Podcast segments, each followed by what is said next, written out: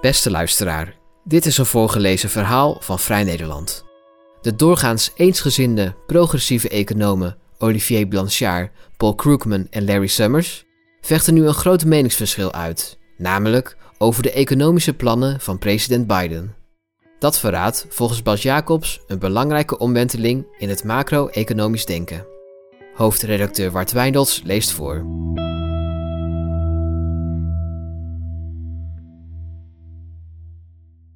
De plannen van de Amerikaanse president Joe Biden zijn, gezien hun ongekende omvang en reikwijdte, misschien wel het grootste economische beleidsexperiment dat in de westerse wereld ooit is uitgevoerd. Het is bevreemdend om te constateren dat die plannen aan deze kant van de Atlantische Oceaan nauwelijks serieuze aandacht krijgen. Wie nog dacht dat Joe Biden slaperig zou zijn, moet zelf wakker worden. Op 11 maart heeft hij enorme beleidspakketten met vele biljoenen dollars aan extra overheidsuitgaven en overheidsinvesteringen door het Amerikaanse congres geloodst. En die komen bovenop de al aangekondigde plannen ten bedrage van $900 miljard die in december 2020 werden goedgekeurd. Het gaat in de eerste plaats om Bidens American Rescue Plan, waarin voor $1900 miljard extra wordt uitgegeven. Dat is bijna 10% van het Amerikaanse nationaal inkomen. De belangrijkste elementen van dit plan zijn dat iedere Amerikaan met een inkomen onder de $80.000 dit jaar een cheque van maar liefst $1400 van de overheid ontvangt. Voor een heel gezin kan dat zomaar $5000 zijn. Werklozen ontvangen daarnaast voor een langere periode een veel hogere werkloosheidsuitkering. Mensen met kinderen krijgen riantere kortingen op hun belasting. Er wordt $130 miljard extra geïnvesteerd in lager en middelbaar onderwijs. Nog eens $45 miljard wordt extra uitgegeven aan huursubsidie en verlaging van hypotheeklasten. Miljarden dollars worden vrijgemaakt voor MKB'ers die door COVID in de problemen zijn geraakt. En $350 miljard wordt aan de staten gegeven in de vorm van steun voor hun begrotingen. En dat eerste pakket is nog maar het begin. Op 11 maart wist Biden eveneens nipte politieke steun te vergaren voor zijn tweede grote plan, het American Jobs Plan. In dit investeringsplan wil hij, verspreid over een periode van 10 jaar, maar liefst $2,65 biljoen aan overheidsinvesteringen doen. De investeringen in duurzame energie worden opgevoerd. Biden wil het openbaar vervoer verbeteren. De aftandse Amerikaanse infrastructuur wordt hersteld, van bruggen, wegen en spoorwegen tot luchthavens. Biden heeft grote plannen om de bouw aan te jagen in zowel de vrije sector als de sociale huur. Hij wil de drinkwatervoorzieningen repareren, de kinderopvang uitbreiden, groots investeren in scholen, meer geld uitgeven aan research en development, duurzame energie- en halfgeleidertechnologie bevorderen en breedbandinternet aanleggen in heel Amerika. Al die investeringen zouden moeten worden betaald door de winstbelasting voor bedrijven te verhogen. Het belangrijkste tarief gaat daarom van 21 naar 28%. Ook neemt Biden maatregelen om allerlei fiscale constructies in de winstbelasting met intellectueel eigendom aan te pakken. En tot slot, als derde plan, kondigde Biden in april zijn American Families Plan aan van $1,8 biljoen. Dit derde pakket is nog niet aangenomen door het congres en ook binnen de Democraten begint langzaam discussie te ontstaan. Biden wil voor nog eens $1 biljoen aan extra uitgaven doen en de belastingen met $0,8 biljoen verlagen en dat verspreid over een periode van 10 jaar. Iedereen kan dan gratis 2 jaar extra onderwijs volgen. Daarnaast wil Biden meer geld vrijmaken voor betere kinderopvang en het invoeren van familie- en ziekteverlof en de voedselhulp voor de armen uitbreiden. Tot slot wil hij de tijdelijke zorgsubsidies en de belastingverlagingen voor werkenden met kinderen uit zijn American Rescue Plan permanent maken. De plannen van president Biden zijn van historisch ongekende omvang. Volgens schattingen van het Internationaal Monetair Fonds zal het begrotingstekort tot astronomische hoogten stijgen. De plannen komen namelijk bovenop de 0,9 biljoen van het coronanoodpakket dat de overheid al in de steigers had staan. Het IMF raamt dat in 2021 het Amerikaanse begrotingstekort uitkomt op 16% van het nationaal inkomen en voor 2022 op 15%. In dollars een begrotingstekort van $3,3 biljoen in 2021 en $3,4 biljoen in 2022. De Amerikaanse staatsschuld zal toenemen van 108% van het nationaal inkomen in 2020 tot 127% in 2021 en 133% in 2022. En dat kan nog veel meer worden.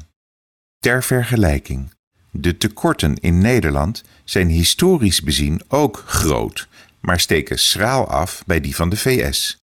Ramingen van het Centraal Planbureau laten zien dat het overschot van 1,7% van het nationaal inkomen in 2019 omslaat naar een tekort van 4,3% in 2020 en een tekort van 5,9% in 2021.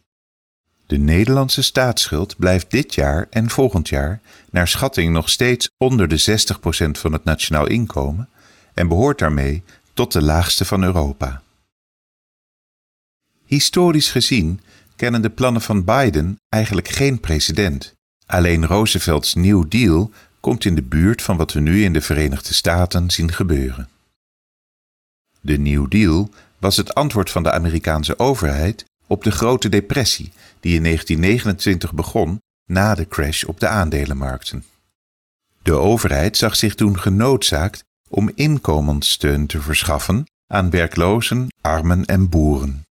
Ook werd de ouderdagsvoorziening ingevoerd, net als de eerste uitkeringen voor werkloosheid en arbeidsongeschiktheid. Grote publieke investeringsprojecten, bijvoorbeeld in de bouw, moesten de massawerkloosheid omlaag brengen en de huisvesting verbeteren. Elektriciteit werd goedkoper gemaakt. De boeren kregen landbouwsubsidies. De financiële sector werd grootschalig hervormd.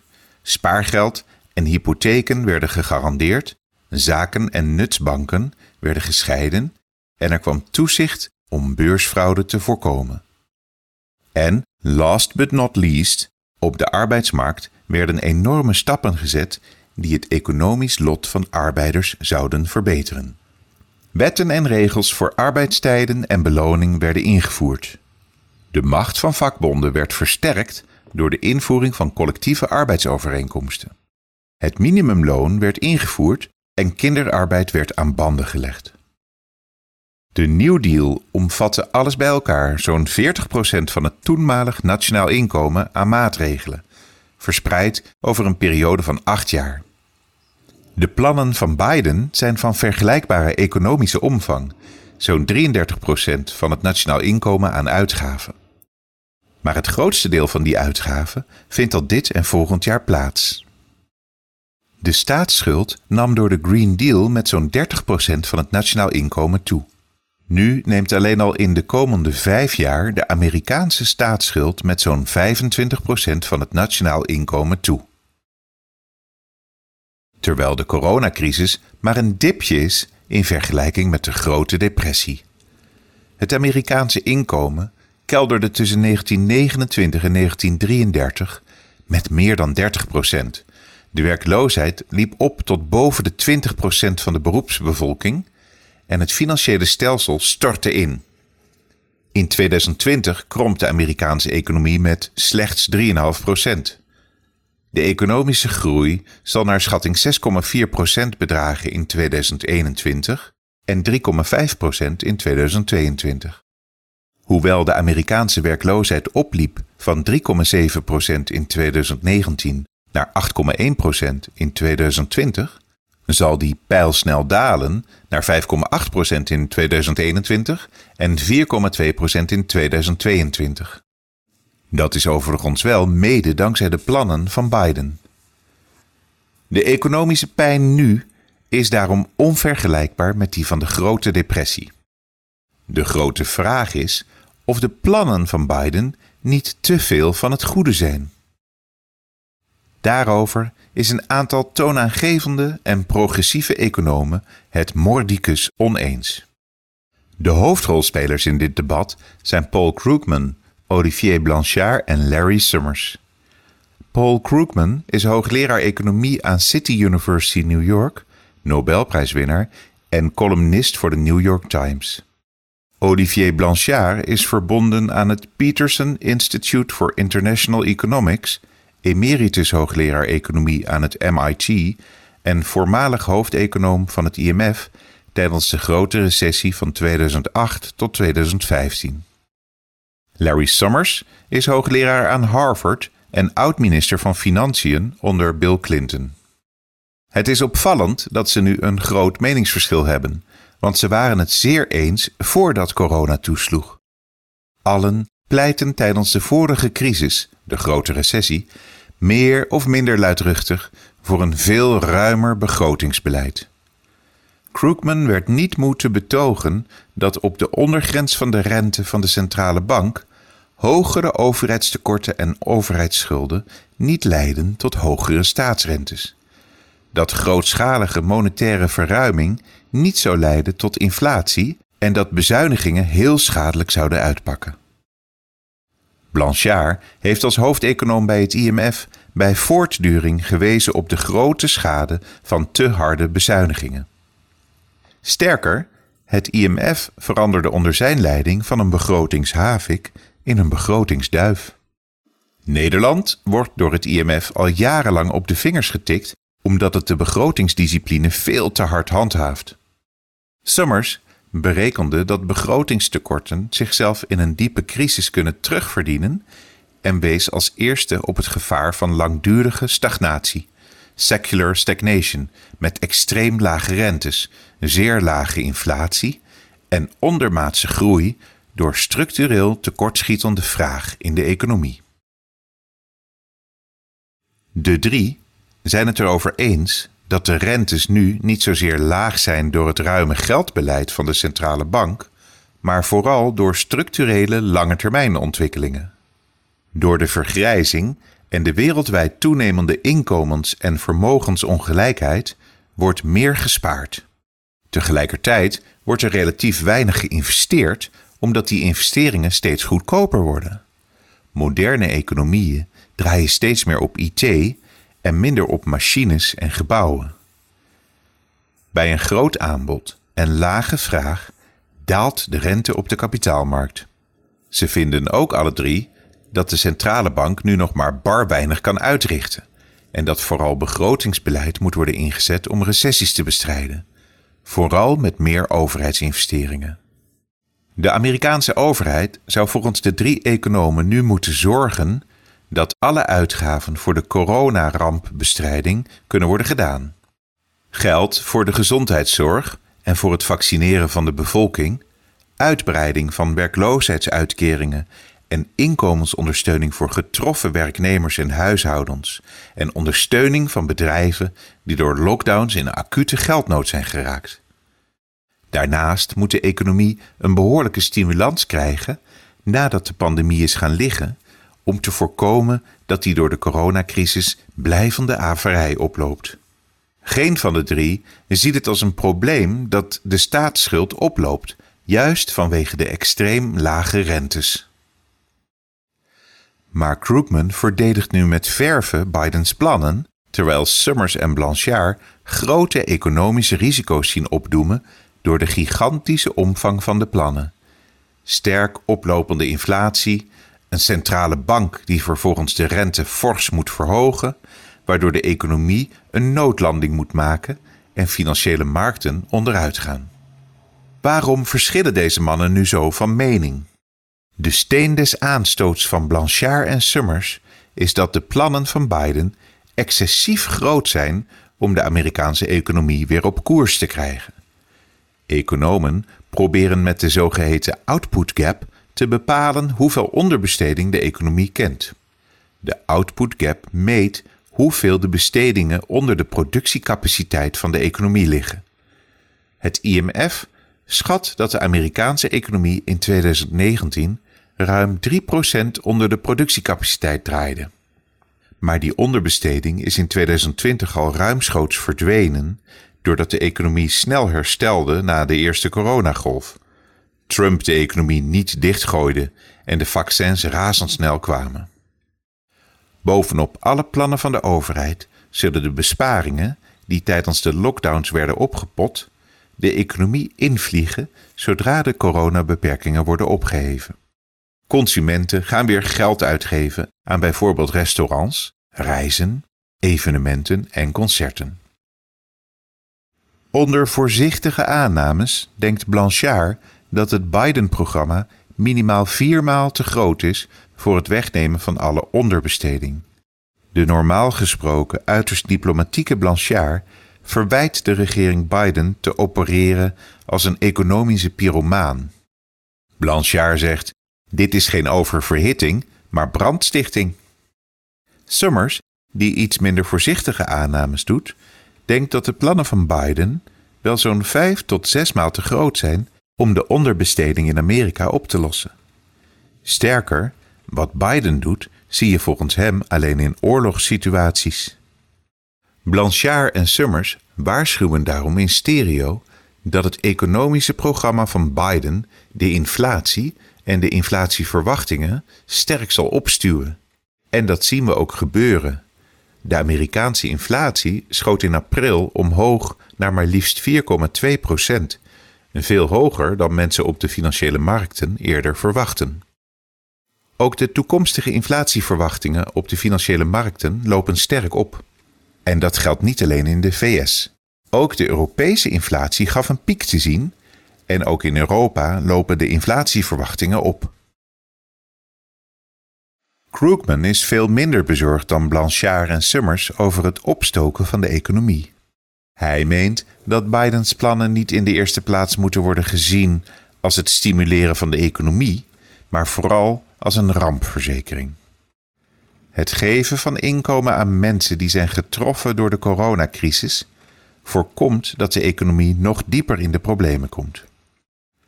Daarnaast meent hij dat Blanchard en Summers veel te grote effecten verwachten van het economische programma. Krugman denkt dat een aanzienlijk deel van de inkomensondersteuning, vooral de cheques, zal worden gespaard en niet direct uitgegeven. Hij denkt bovendien dat niet al te veel waarde mag worden gehecht aan de inflatiecijfers die de komende tijd worden gepubliceerd. Krugman wijst erop dat de kerninflatie, dat is de inflatie exclusief de prijsstijgingen door energie en voedsel, zelfs wat omlaag gaat, zowel in de VS als in Europa. Dus de huidige piek in de inflatiecijfers lijkt nog niet te wijzen op grotere spanningen in de economie. De inflatie zal zich volgens hem vreemd gaan gedragen door allerlei na-eileffecten van corona. Denk aan de verstoppingen in de mondiale productieketens. Zo stegen in de VS de prijzen voor tweedehands auto's in 1 maand tijd met 10%, omdat autoproducenten bepaalde computerchips niet meer konden krijgen. Containerschepen liepen vertraging op door blokkades in het Suezkanaal. Vracht- en transportkosten zijn sterk gestegen door enorme vraag, onder meer door bestellingen van pakjes bij online bedrijven. Daarnaast stijgen inkoopprijzen voor grondstoffen, hout en halfgeleiders. Ook Krugman kan niet uitsluiten dat er veel meer inflatie komt. Onder economen gaat recent de ketchup-metafoor rond. Niet ondenkbaar is dat, zodra de aanbodbeperkingen verdwijnen, de bestedingen ineens als een grote klodder ketchup uit de fles vliegen. Niet alleen door de enorme pakketten met overheidsuitgaven en lastenverlichting, maar ook doordat mensen hun tijdens de lockdowns opgepotte spaargeld laten rollen. Het tweede grote meningsverschil komt dan naar voren. Krugman denkt dat het Amerikaanse stelsel van centrale banken, de Fed, eventuele oververhitting prima kan bestrijden door de rente wat te verhogen. Ook Janet Yellen, tegenwoordig minister van Financiën onder Biden, maar daarvoor de voorzitter van de Fed, is die mening toegedaan. Summers vindt dat de Fed gevaarlijk zelfgenoegzaam is geworden. Hij vreest dat de Fed de Amerikaanse economie alleen met een noodlanding weer tot rust kan brengen door abrupt de rente te verhogen. Dat kan leiden tot ontwrichtingen van het financiële stelsel en kan de economie zelfs weer in een recessie duwen. Vooralsnog lijken de financiële markten de zorgen van Summers te delen. Toen de oplopende inflatiecijfers in april bekend werden gemaakt, ontstond wereldwijde onrust. Rentes op staatsleningen liepen aanzienlijk op en zijn sinds januari een half procentpunt gestegen. Als de rentes verder stijgen, kan dat gevolgen hebben voor de financiële stabiliteit, want huizenprijzen en aandelenkoersen gaan dan omlaag. Het is nog te vroeg om te voorspellen hoe het grote macro-economische experiment van Biden gaat aflopen, maar spannend wordt het wel. Het is denkbaar dat er door de plannen van Biden een belangrijke omwenteling komt in de macro-economische situatie. Aan de ene kant zijn de langetermijnontwikkelingen niet wezenlijk veranderd sinds 2020. De vergrijzing is niet ineens verdwenen en de technologie schrijdt voort. Daardoor blijft er wereldwijde neerwaartse druk op de rentes staan. Maar aan de andere kant heeft de coronapandemie het aanbod in de economie ontregeld en neemt de vraag toe. In de hele westerse wereld hebben overheden hun begrotingsfixatie uit het vorige decennium achter zich gelaten. Daarnaast zwelt, onder aanvoering van Biden, de wereldwijde roep aan om hoge inkomens en vermogenden zwaarder te belasten en sluiten overheden de mazen in de fiscale wetten van multinationals. Door een ruimer begrotingsbeleid en meer herverdeling zouden de besparingen structureel kunnen dalen, waardoor de rentes stijgen. Daarmee kan een einde komen aan het tijdperk van langdurige stagnatie. Biden rules. Hij laat met zijn economisch programma, dat niet onderdoet voor de New Deal, aan de wereld zien wat de politiek vermag. Maar Bidens grootste naoorlogse economische beleidsexperiment is waarschijnlijk veel te veel van het goede. Op korte termijn kan hij het vertrouwen in de overheid van veel Amerikanen misschien herstellen en daarmee zijn meerderheid in het Amerikaanse parlement veiligstellen bij de midterms.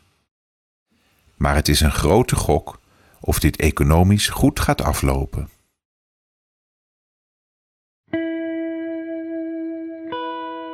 Wil je meer verhalen van ons lezen of beluisteren? Kijk dan op vn.nl of abonneer je op Vrij Nederland in je podcast-app.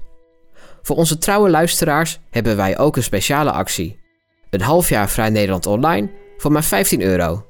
Kijk voor de aanbieding en de voorwaarden op vn.nl/podcast. Bedankt voor het luisteren.